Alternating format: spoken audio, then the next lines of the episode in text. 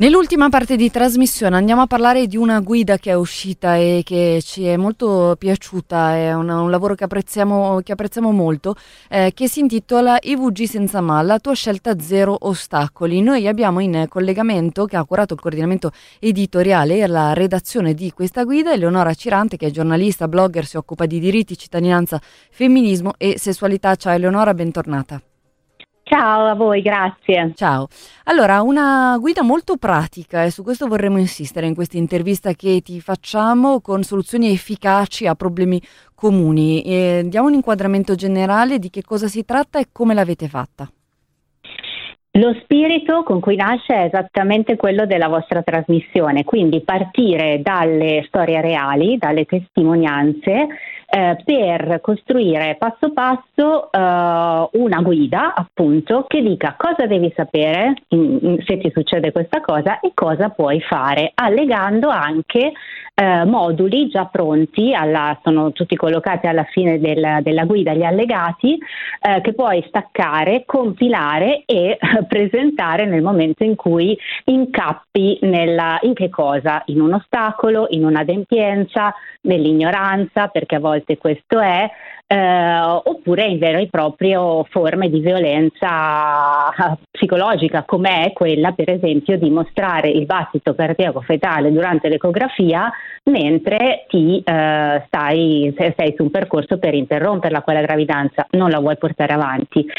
Eh, un'altra cosa interessante è che questi casi sono stati raccolti eh, attraverso direi, direi, una nuova forma di attivismo che è quella online in particolare quella dei gruppi di automutuo aiuto che eh, lavorano tra virgolette su diverse piattaforme, Telegram, Facebook eh, o altri strumenti come possono essere le mappe condivise.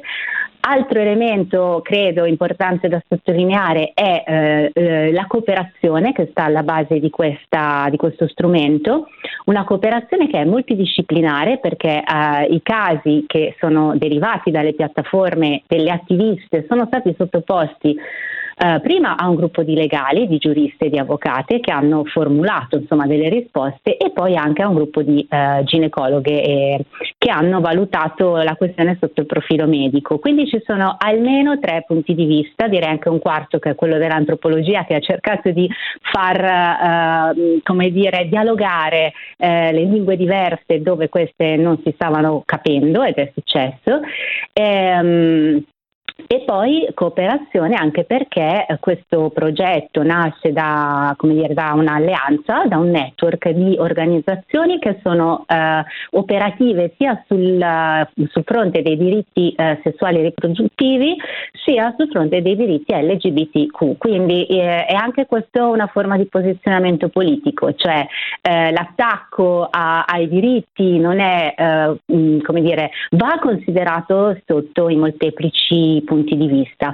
Eh, infine, eh, poi vi ripasso la parola, che se no parlo troppo, eh, il tema della sanità, che è quello che, sta anche, che sottostà anche alla vostra trasmissione, Uh, spesso i problemi nascono perché c'è una frammentazione del sistema sanitario, uh, del servizio sanitario, c- mh, regionalizzazione, privatizzazione. Nella, uh, nella, nell'ambito della privatizzazione poi c'è il tema di come la matrice ideologica può orientare i servizi in un modo piuttosto che nell'altro, quindi Nominavate San Raffaele, per esempio, San Raffaele è un ospedale eh, che non fa l'interruzione volontaria di gravidanza perché fa obiezione di coscienza di struttura. Quindi cosa puoi fare se ti trovi di fronte all'obiezione di coscienza di struttura quando magari, per esempio, hai fatto, eh, sei in una gravidanza che hai cercato, hai voluto e l'ecografia del secondo trimestre ti mostra una malformazione eh, fetale grave incompatibile con la vita e eh, il ginecologo, la ginecologa presso la struttura dice eh, ma signora signora noi non possiamo farci niente perché noi facciamo obiezione di coscienza di struttura, sì, la diagnosi prenatale la facciamo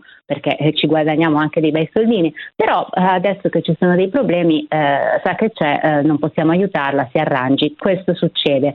Eh sì. Eh, quindi Senti, ric- se- sì. ricordo tanto subito il sito internet per scaricare la, la guida ivgsensama.it, è il sito internet di riferimento, sito di facilissima navigazione, volevo anche raccontare che ci sono due capitoli capitoli con i diritti e le specificità dell'iter sia delle persone straniere che delle persone trans e non binarie. Anche questo è di particolare interesse.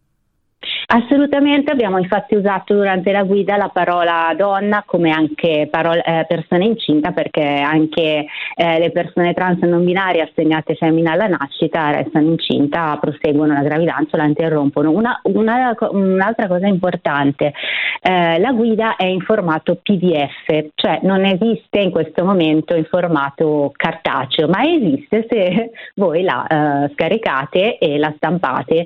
Ehm, è rilasciata in licenza Creative Commons CC by eh, CSA, quindi vuol dire che potete farne un po' quello che volete, incluso appiccicarvi sopra il vostro logo, dichiarandolo, dichiarandola chiaramente la fonte e anche vendendola per, per dire se volete recuperare le spese. Quindi è un po' un invito a usarla, diffonderla Uh, e anche come dire uh, usare le vostre se ne avete i vostri contesti di associazionismo per, per promuoverla.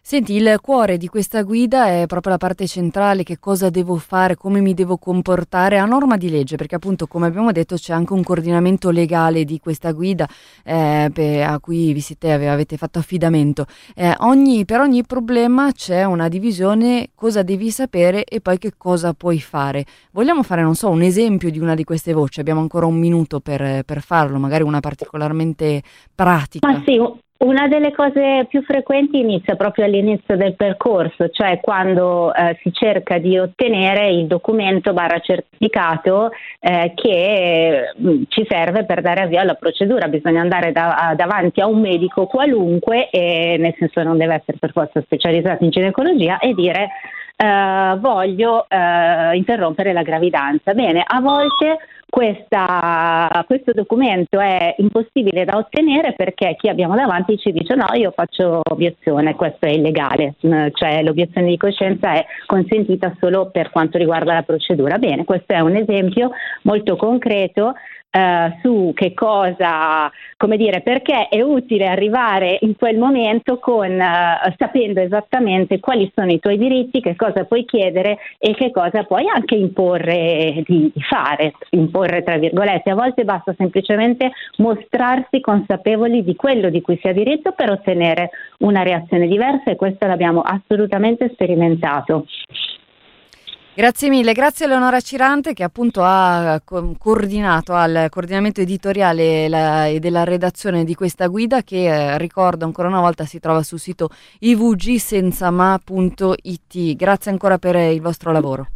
Grazie a voi, grazie a grazie. voi, a presto.